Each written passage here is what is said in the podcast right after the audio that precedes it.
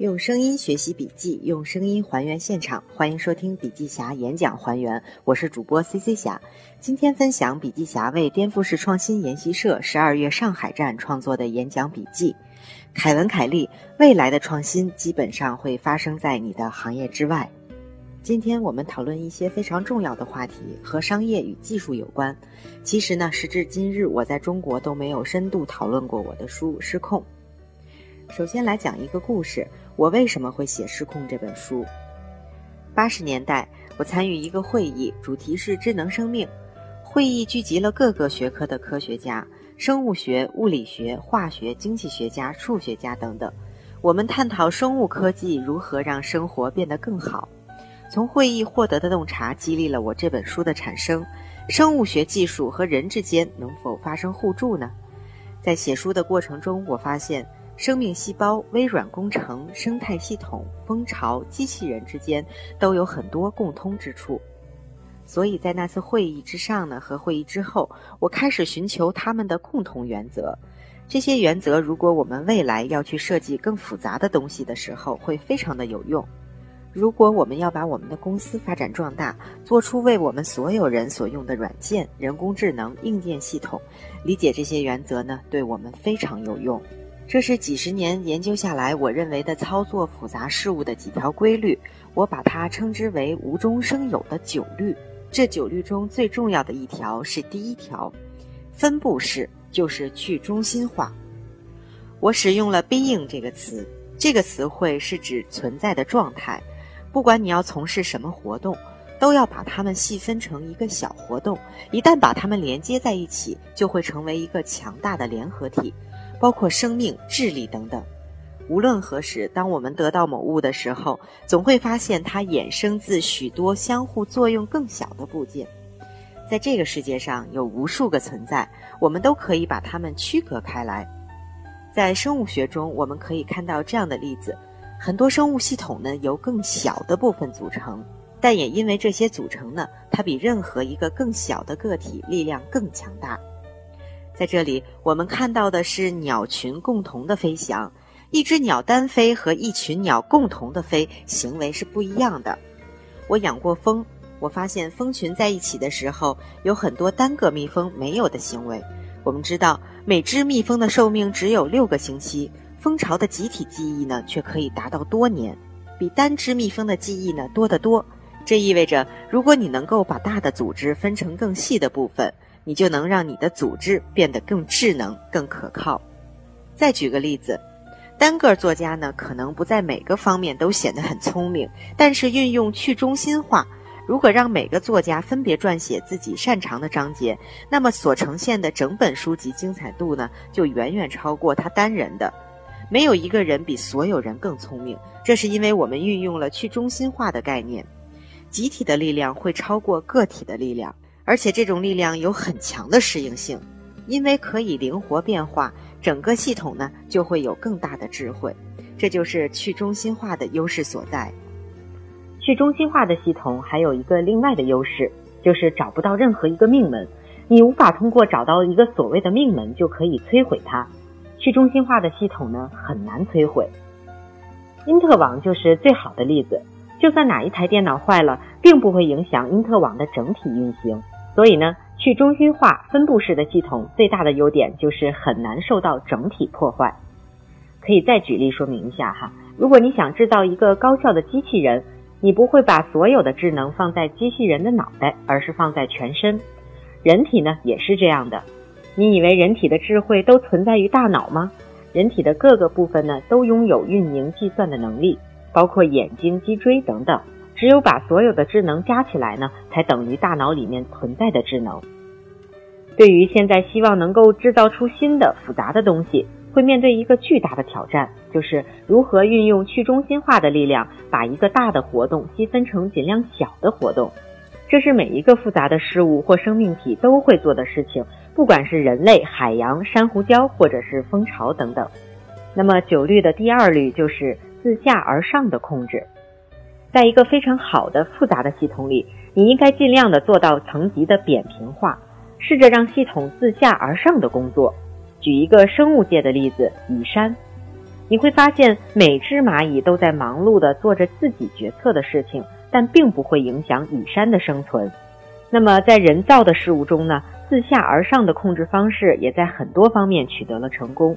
比方说，以前呢，如果有大公司要卖产品，要真的有人坐在电话后面，他们呢就是帮助中心的员工，而这些员工呢是公司招聘来的。而在现在的新形势下，很多企业呢都已经不这样做了，而是让使用公司产品的客户在网上开论坛，由他们去回答新客户提出的各种问题。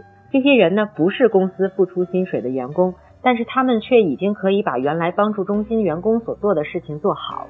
公司这样做呢，并不是为了节约成本，并不是说让老客户来培训新客户就能节约成本，而是说这些老客户呢受到过很好的产品使用训练，他们组成的系统呢会更加有效，他们不用听来自公司上层的指挥就能把事情做好。事实上呢，你可以把视频网站 YouTube 看成这样的一个系统，它是一个电视台，但是它从来不生产内容。而是观众在观看的过程当中呢，生产内容，由下面生成的内容呢反馈到上面，而上面不做任何的控制，这是一个非常强大的商业系统。我想在过去十年和未来十年看到的最棒的商业模式，就是充分利用下面的力量，而且下面的力量呢是相互连接的。最近最棒的商业理念呢，就是在线招车搭车系统。以前我们招出租车呀，是要由出租车公司调配车辆。现在呢，利用下面的力量，只要别人愿意搭你一程呢，就可以自己决定加入这个系统，给别人提供便利。现在呀，有很多的人试图用这个理念生成到自己的行业里。以前呢，由上面来做决策，现在由下面来做决策。也许你要问呢，这个过程还要走多远呢？现在有几千个、数万个商机可以加以利用和识别出来，由低端来发现，而不是由上层来做决定。这些呢都等着大家来开发。这里非常重要的一点，下面的层级要有充分的连接和沟通。互联网技术呢带来了这样的可能，使这个连接成本呢更低，速度更快。很多复杂的系统就可以向自然界做出一些自下而上对整体有利的事情。当然了，自下而上的控制呢也有缺点，对发明和拥有系统的人呢非常的不妙。到了最后呢，他就没有办法控制和拥有自己发明的系统。所以，你想要获得分布式去中心化的力量，那就要付出非常大的代价。这就是你感觉到非常的不自在，因为你感觉快要失控了。那么，九律的第三律就是递增收益，这个和数学以及经济学的概念有关。我们知道，一个系统呢用的越多，就会带来越多的成功。我们可以把它比喻作自然界的雪崩，雪崩是由小雪块开始的。最后引发连锁反应，造成整个雪山都被移动了。在万物开始的时候呢，第一步总是迈得很小的。想象自己是世界上第一个卖传真机的人吧。其实呢，他是一个白痴，因为他能把第一台传真机卖给谁呢？所以呀，很自然的，第一个买传真机的人呢，也会鼓励别人买，因为直到别人拥有传真机之前呢，第一个人的传真机的价值为零。值得一提的是，最早的传真机一台要卖一万美元。当时的价格是很高的，价值却为零。随着说服更多的人加入买传真机的队伍呢，传真机的数量在增加，随之呢成本也就在递减。传真机越多，每台的价值就越高，而每台的价格呢却在走低。这就是我们说的网络效应，买的人越多，价值越高，也就是成功带来了更多的成功。为什么传真机的价格越来越低呢？因为买的人越来越多。那我们再举另外的一个例子，客户生成的内容越多呢，系统的吸引力呢就越大，就会吸引更多的客户来生成内容。Facebook 等等呢都是这个网络效应。这个数学公式可以表达网络效应。网络效应不是直线型上升的，它是呈指数级上升的。在一半正常的企业中呢，像卖鞋的，你的用户数量翻一番，你的销售呢也会翻一番，这就是直线式的上升。而在一个网络上，你的客户能翻一番，你的业绩就能翻两倍，就是 n 的平方。如果你的网络不是单体的人，而是每个网络由更小的网络组成，你不是和一个人，而是跟一个网络在交流，你的业务量呢就能够呈现指数级的增长。这就告诉我们，网络效应呢也是递增收益的另外一个说法，是同义词。蜂巢组成的客户结构呢，比很多小网络加起来的力量更大。这事实上可以在数学上进行证明。如果对方的客户有一百人，他的力量就会超过你跟一百个单独的人打交道。这意味着我们可以做一件很有价值的事情，可以把小的网络聚合在一起，形成一个更大的网络。你得到的价值增长不是线性的，而是指数级的。你如果能够得到两个五百人的群体，你得到的不是一千人，而是一千人的平方。这就是很多社交网站想要做到的。他们想尽可能的去聚集更多的人在一起交流和沟通，这可以运用到其他很多复杂的事物当中，不断的利用网络效应，不断的提高力量。其结果呢，就是我们在中国看到很大的网络 BAT，也就是百度、阿里巴巴、腾讯，我们把它们称之为自然垄断。在网络经济中会出现自然垄断，这些自然垄断的形成呢，并没有采用任何胁迫的方式。而是形成之后啊，为客户带来了极大的利益。而在工业时代呢，那些传统的垄断可不是这样的。这些自然的垄断形成，是因为他们运用了递增收益的原则，所以对创新呢非常有利。为什么这么说呢？是因为啊，创新总是瞬间即逝的，一二十年之后呢，就会像烟火一样湮灭了。即使我们看到上升曲线，其实既有成功的上升，也有下滑的失败。在未来，我们要在各种不同的领域都看到递增收益的模块。稍后呢，我会讲到人工智能，他们将如何利用递增收益产生自然垄断。好，第四律就是模块化增长。如果你想要实现指数级的增长，你要生成一个结构系统，把每个发展的小的节点用来生成更小的组织单位。我们人体就是最好的例子。最基本的组成单位呢是细胞，然后是骨骼、肌肉等等，再然后呢组成器官，比方说心脏等等，所有器官最后组织起来就形成了人体。所以呀，即使人体都是由细胞组成的，但还是在人体当中呢可以看到很多的组织和模块。比方说军队，军队呢也是采用模块化的组织，士兵、班长、排长、连长、团长、旅长，这样呢才能起到协调一致的能动作用。这样的做法，在最大型的组织和企业呢，也都看到了。在一个大型组织和公司，如果雇佣数以万计的员工，很难想象呢，大家都是平级的。大多数这样的组织和公司在基层都可以看到单元，然后形成团队，然后呢形成业务部门，再然后呢形成更大的事业部门。你可以说这里很多小的单元可以自己组成一个独立公司，但它是松散的。如果它在一个大系统里面可以独立运营，也就可以为整体呢做出更大的贡献。人们在制造机器人和厂房整套设备的时候呢，也是采取模块化的组装方式。它们可以单独运营，又可以为整体呢做出贡献。我再给大家举一个例子：操作系统。在以前呀，如果某个地方出了故障，整个电脑就都死机了。而现在呢，是由模块组成的。如果某个模块出了状况，其他模块呢可以继续运营下去。这条原则呢，各位在制造更复杂的系统时都可以运用。即使某个模块失败了，并不影响其他模块的运作。不管你要制作任何大的东西，公司、软件、机器人，你都要懂得运用这个层级的概念，保持各自的独立性。这是自然界细胞的组成。我们身体的细胞、组织、骨骼都可以看到很多这样的相似性。一切呢，要从简单的系统开始，让它自然生长。所以，这第四条律里最关键的就是“长”字。只有把简单且能独立运作的模块先做好，才谈得上组装，并最终长大。这提醒我们要充分利用分解和模块化的概念。这一条呢，其实和第二条有相似之处。那么九律的第五律就是边界的最大化。这是在伯明翰的一群嬉皮士的照片。这个嬉皮文化节呀，是人们自发的在沙漠上举办的，它不是主流文化。所谓的边界呢，就是能容忍事物的边缘。在生物学中呢，要看到最好的物种的多样性，要看两个区域的交界处。在进化论中。如果物种要进行突变的话，也就是处于这个物种的边界；而在商界呢，大多数的创新来自企业的边界和边缘。创新对于企业家来说是非常重要的，对于文化而言呢也是非常重要的。所有的文化上的创新呢，也是来自于主流文化的边缘，也就是亚文化的群体。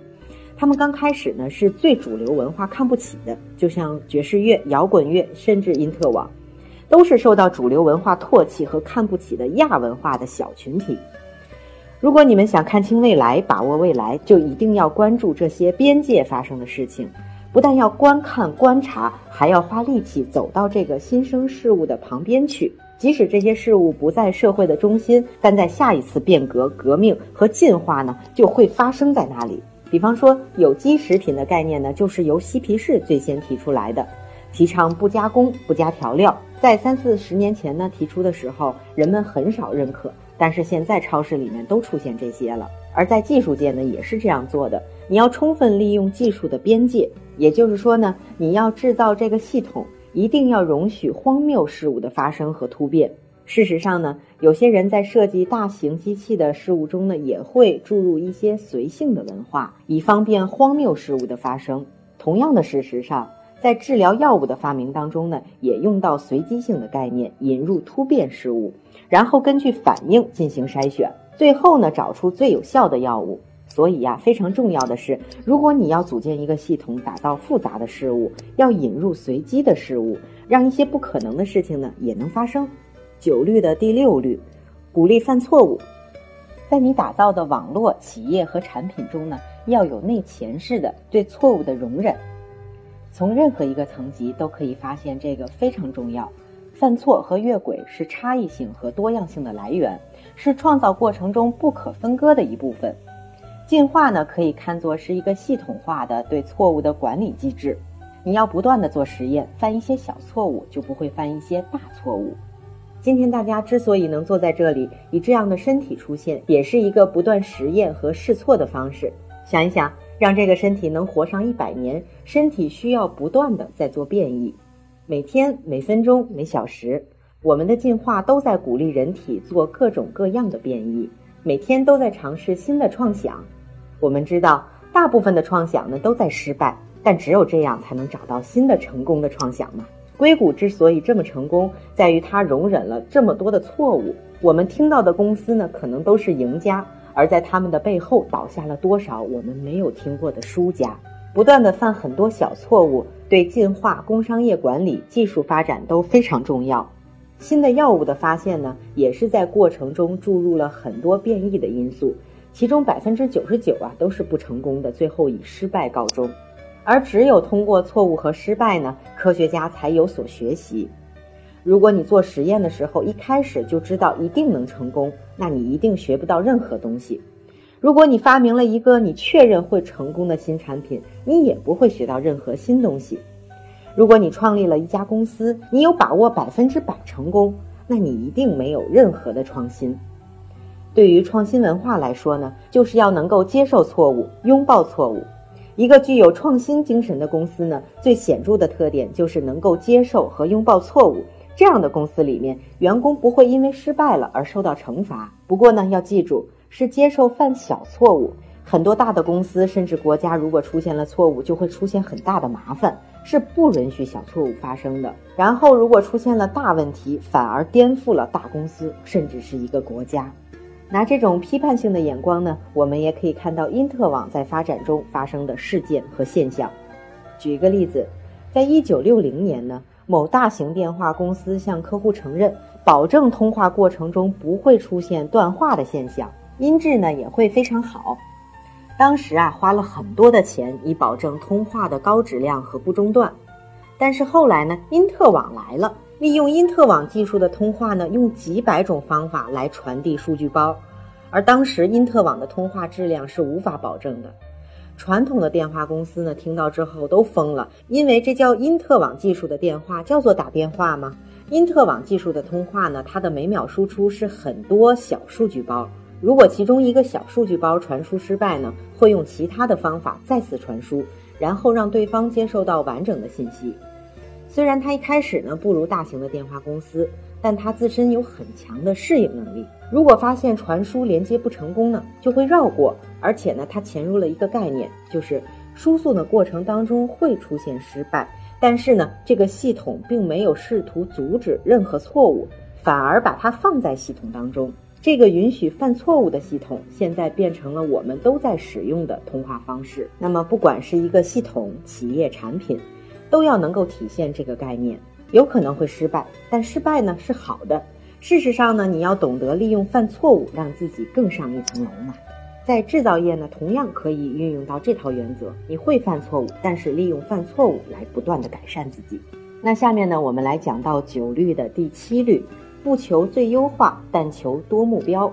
任何复杂的系统，不管是人体、企业、动物、因特网，不能只设定一个数字或目标。在我们的人生当中呢，也是有很多个衡量成功的指标。只有机械性的事物才有单一的目标。更复杂的体系，有机的体系，通常呢都不仅仅只有一个目标。衡量一件事情是否成功的时候，可以用多个指标。这就是说呢，一个人把自己设定的所有目标都贴在墙上，在任何一个复杂的实体当中啊，纠缠在一起的驱动因素是如此之多，以至于不能够明白究竟是什么因素可以使系统生存下来。生存呢是一个多指向的目标，无中生有呢讲究的不是高雅，只要能运行就棒极了。在企业发展到一定程度，并行多目标是其内部创新的来源。那么九律的第八律就是谋求持久的不均衡态。我们人每走一步，身体都会向前倾倒，而快摔跤的时候呢，身体的另外一只脚就会往前迈一步。所以呢，人总是几乎都要处在这个摔跤的过程当中了。人体呢，持续的处于不均衡的状态当中，而不是和谐之中。人如果站着不动，可以取得平衡，但走路的时候呢，就开始产生了不平衡。如果持续的走，就是持续的处于不均衡态。那么我们再举一个例子，像这个冲浪者呀，他就处于持续的不均衡状态当中。他们总是站在一波高浪的边缘，每往前滑一点儿呢，都有摔跤的可能。但是他们不会停止下来。所有活的生物体呢，都处在这个状态当中。最大的喜悦呢，也在此之中；最复杂的也在此之中。好体系、好公司，如果回归了和谐，你们就可以宣判他们死亡了。但是如果他们处在不均衡的状态，也有可能是要撞车了。所以呢，我们要再加一个形容词：持久的不均衡状态，也就是要处于长期不均衡，但不撞车、不失败。冲浪者呢就是这样做的，所以他们才不会被冲下滑板。那么以数学、物理来分析人体，细胞呢也是处于这样的状态当中。我们所在的星球，三十年前天文物理学家找到的新方法观测星球，以便找到是否存在新的生命迹象。他们不看星球表面，而是看大气层，可以从大气层的残留物看到是否有生命的存在。如果观察到这个大气层持续数百万年的不均衡态，那么被包围的这个星球呢，就存在生命。我们所在的星球氧的成分还是很高的，从化学上来讲，氧是不均衡的。如果星球没有人体生命的存在，完全遵循化学反应的话，氧气呢应该是不存在的，就不会存在氧气的不均衡。为什么我们星球含氧这么高呢？就是因为生命的存在让氧这么的不均衡。我们的星球有一个化学的不均衡的状态，因为我们星球上有生命。人所观察的其他星球到目前为止呢，只是一个化学均衡态。所以呀，我们总结。任何生命和复杂的事物都可以设计成处于持久的不均衡状态当中。那么，如果你去创新型的企业，你也会体验到这个原则。他们会说，公司里面太乱了，每个时刻都在产生新的东西，这说明是个好事儿，说明没有处于均衡状态。当然了，如果一个公司太过于混乱、太过于失控的话，这不是我们想要看到的结果。而一个公司如果控制的太厉害，也不是我们想要看到的。该失控的就让它失控，也要有适度的控制，这就是一个中庸的状态。世界上一些最优秀的企业会故意改变公司的一些事情，让公司处于这样的状态之中。这些公司呢会对组织架构进行重组。当然呢，这并不是绝望之举动，而是公司为了能够不断的处于不均衡的状态。他们要的效果就是几乎要摔倒，但从来不会摔倒。颠覆性的革命和无数微小的变革，会让你更能适应这个世界，处于一种永不静止但不会死掉的状态当中。可以说是在混沌的边缘、健康的边缘，从而提高抵抗力和适应能力。所谓人多小吉而无大吉，企业呢也是如此，时刻提醒自己处于死亡的边缘。联想到乔布斯创业后期，时刻提醒自己明天就要去见上帝了。于是呢，极大的激发他自己去做好想做的那个事儿的激情。他们设计出来的系统呢，总是有那么一点点的失衡，但是呢，又总能控制住。那么九律的最后一律就是“变自生变”这句话呀，在英语里面呢，就是“玄”的意思，也就是从高屋建瓴的角度去看变革。我们的生物学原理告诉我们，我们的生物体呢，一直都在改变和变革。一般的人玩游戏都会遵循规则，而变自生变呢，就是不但要了解规则，还要打破规则。技术的出现就是改变变化本身。所有伟大的创新或创新公司，由于他们的出现，改变了游戏规则。五十年前，你想要引发文化的变革呢，你要找到报纸、媒体、大公司；但是如果今天你想要引发，就要找到社交媒体来合作。我们可以简单的总结啊。如果你想引发变革，就要改变原有的游戏规则，像黑客一样修改游戏规则。我们要看看现在的做事方法是不是可以对原有的游戏规则提出挑战，然后试图提出新的做事方法。现在呢，我们拥有了很多新技术，它们也是正在改变我们原来的做事方法。比方说社交媒体，现在还有很多技术改变了文化变革的方法，促进了科学的进步，也是改变变革的方法之一。这些出现的新科学方法呢，可以帮助我们快速的学习和变革。正如我们学数学演算，有些定律呢可以帮助我们快速的算出结果。只有这样啊，科学也会进步得更快。如果我们想要更多的创新诞生出来呢，我们就要多关注这些新技术、新科学。比方说 Google，它就是改变了原有的游戏规则。如果我们的系统能够导致变自生变，那这就是一个伟大的革新。正如微信一样，这是一个循环往复的过程。好了，演讲笔记分享完了，希望可以帮助到你的学习。最后呢，来跟大家介绍一下凯文·凯利的这本《失控》，它的核心呢就是在讲探索生命的本质特性，或者说呢是一种生物本性。失控直观体现的精髓就是 K K 总结的九律，K K 指的就是凯文·凯利。这九条呢，是 K K 作为一个科学哲学家的角度呢总结出的自然运行之律。虽然这不是严谨的科学理论，但他的思想呢是值得肯定和划时代的。好，这里是笔记侠，我是 C C 侠。更多的好笔记，请关注笔记侠微信公众账号。